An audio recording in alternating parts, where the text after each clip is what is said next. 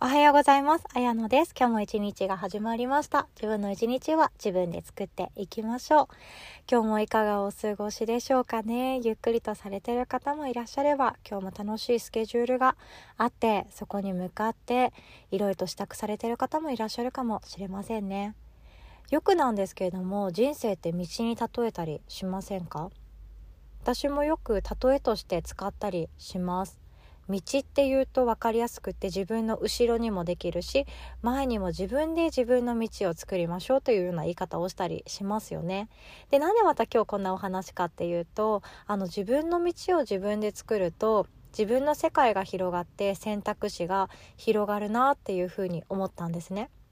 であのここ最近というか3月1日から私はバス登園幼稚園のバス登園をやめて思い切って自転車登園に変えました。あの自転車で送りに行ったり迎えに行ったりするようにしたんですね。で、えーと、幼稚園ちょっとだけ遠くて自転車で約20分。それを朝往復して帰ってきてであのお昼過ぎも往復して帰ってくるっていう感じだから自分の時間が結構奪われてしまって損じゃんって思う方とても多いと思います。で私は、えーと、メリットデメリットをあのこういう時にですねよく書き出して考えるんですね。で私はお引越ししたばかりの町だったのでとりあえずバス登園に選択しましたそのメリットっていうのが近所の友達ができたら嬉しいなと思ったからだったんですねなんですけれどもバスのあの運転手さんが優しすぎて家の前まで行くよって言ってくれてあの本当私たちだけしか乗らないバス停だったので結構なんか私の中では嬉しいんだけれどもそこが目的じゃなかったからちょっと残念だったりもしたんですよね本当。あのね申し訳ないんですが。であの今度は自転車で送り迎えをするっていう選択肢にした決定的なことはですね私はあの一日の中で日の光を全身で浴びる時間がちょっと少なすぎるなっていうことに気づいたんですね。土日はもちろんほとんど外に出て公園に行ったりとかあの遊びに行ったりとか緑地に行ったり山に行ったりっていうことをしていたのでそんなに日の光を浴びることって重要視はしていなかったんですがやっぱりどうしても平日はですねのそのお家でヨガをしたりとかその手相の鑑定をしたりとかいろいろとするってなるとずっとお家の中なわけなんですよ。でもちろん日の光が入ってきやすい心地のいいお家だからこそそんなに暗くもならないし影にもならないしまあ眩しいようなお家ではあるのですがなんかちょっと物足りなかったんですね。なのでこの朝とお昼過ぎの往復まあ40分弱自転車こいでいるのでその中で自分の中で日の光を浴びる時間とかあとは有酸素運動を心地よくしたいというのとあとは娘を送り届けた後に自転車をこぎながらちょっとポッドキャストを骨伝導イヤホンで聞こうかななんて思いながらですねその楽しみを私の中で作り出すことができました。で私たちってあの移動中ありますよね。この移動中の時間って本当に自由な時間だと思うんですよ。唯一の。だってその移動してしまった先って誰かとの打ち合わせだったりとか誰かとお話しするお茶するっていうような大切な予定があって家にいる時もそれなりの時間があります。でもこの移動中っていうのは選択肢が限られてくるんですよね。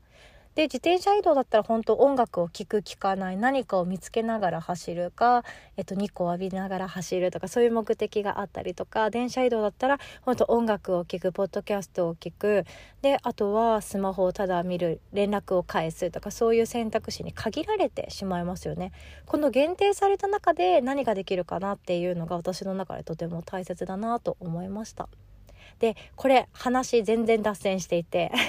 私が伝えたかったのはその人生があの道に例えられやすくてそれが面白いなと思ったことでそう自転車登園を始めてですねあの入り組んだ道とかも普段使わない道使うようになりました。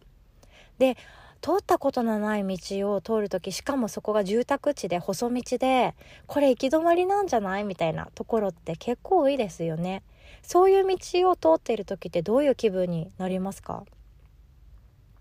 大通りからどんどん入り組んでいって人の気配もなくってなんかみんなあんまり人が通っていない。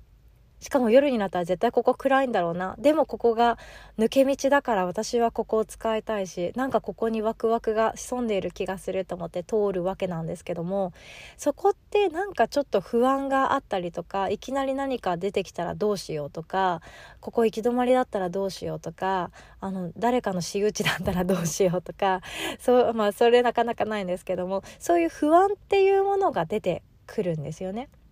細い道知らない道とかもそうですよね。これって人生にまさに似ていると思ったんです。昨日通りながら。で私も結局行き止まりとかになったりとかあとはこの道知らなかったけどあここに出るんだとかあってすっきりしたりもしながら通っているんですが私たちも人生の中で王道と呼ばれる道はそのメインストリート大きい通り道ですよね。バイパスとか。バイパスってもうあの四国の人しか使わないななんて言われたことあるんですけど分かりますか？あの大通りみたいな3車線ずつあるよみたいな大きい通り道ありますよね。そこに乗っておけばとりあえずどこかしら着くからとかあるんですけどあそこを車で運転してる時ってまあ運転しやすいし知っているしなんとなく看板もたくさん出てくるからあこっちに行けばこう行くんだっていうおおよその予測が立っていきますよね。なんですけれどもそこで見えてくるものって何ていうか安心とあとはチェーン店のお店ばかりだったりするんですよね。駐車場がたくさんあってガストとかあの、まあ、サイゼリヤさんとか、えっ、とあとなんだろうマックとかスタバとかそういうチェーン店がま並んでいてあこれこれっていうものを目にする機会があります。でも入り組んだ道って何もなかったりとかもしくはあこんな店があったかっっていうものに発見できたりするわけなんですよね。これが私はやっぱり全然違うなって思って私は大通り沿いをあの歩くよりも入り組んだ道で知らない裏路地とかの方が好きなんですよね。なのでその時歩いてる時ってしかも一人で歩いてると不安だったりするんですよ。人生も一緒ですよね。人が通りやすい人が運転しやすいところを運転している時ってなんか看板も出るし案内図も出るし人もたくさんいるから安心するけれどもこれ大丈夫かなっていう道を一人で歩いてる時ってすっごい不安になります。これ大丈夫かな？私はここの道を歩んでっていいのかなって思ったりします。でも決めたのは自分ですよね。初めこっちの道曲がってみたいと思って初めて入り組んだ道だったり細道だったり誰も通っていない道だったりしてだんだんと歩いてるうちにあ大丈夫かなって心がどんどんそわそわしてきたりします。でもこれが行き止まりだったってあとはちょっと危ない道だったって結局どこかにつながるんですよね行き止まりだったら引き返せばいいだけでなので私はこういう陸んだ道を歩ける人ほど自分の世界観で広くなるなって思いました。でよく世界を広くするとか自分の世界を広げるっていう言葉ありますよね。あれってあなたの中ではどういう意味だと捉えてますか？私もこれ最近考えていて人それぞれこの答えはあると思います。もう物理的にあの自分の居場所っていうものを世界中この地球の世界中に広げてあげるっていうこともそうだしいろんな趣味やいろんな資格を取っていく学んでいくっていうこともそうだと思います。私の中でですね自分の世界を広げるっていうものが自分の選択肢を増やすことだと考えています。あれもできるこれもできるあれもやってみたいこれもやってみたいあじゃあまたこれができるみたいな感じで世界そして選択肢を増やしていく。それが私の中での世界観かなって思ってます。そうする時って何がいいかっていうとやっぱり人が歩いていない道を歩くに限るんですよね。だって大通り沿いを歩いていればそりゃ安心ですよ。看板あるしいろんな人通ってるからあ私もみんなと一緒だと思ってスイート進んで運転しておけばとりあえず目的地にきっと着きます。なんですけれども自分の選択肢が増えるかって言ったらそうじゃなくってみんなと同じ選択をしたい場合は私はそれでいいと思うんですね。大抵の平均的な人生でよければ私はそれでいいと思います。でもきっとこのポッドキャストを聞いてくださってる方は心のどこかで私ってもっとやりたいことがあったりとか私ってもっとこういう人間でありたいって思う気持ちがある方だなって思ってるんですね。なのでもし今細道を歩き始めたりこの先が行き止まりかもしれないとかあのこの向こう側の何て言うか T 字路をどっちに曲がったらいいか分かんないけどっていうような状態でもあの思い切って自分を信じて歩いていきましょう。行き止まりだったら戻ればいいし。迷った時はそこにもし人が通りかかればその人に聞けばいいし。何だってできます。なので心配せずに自分の信じた道を歩いていきましょう。と思いながらですね私も今日も明日も自転車で移動が大好きなので自転車で乗っていきたいと思うのでそんなことを思いながら私も自分の道を作っていきたいなと思いました。これあの自転車で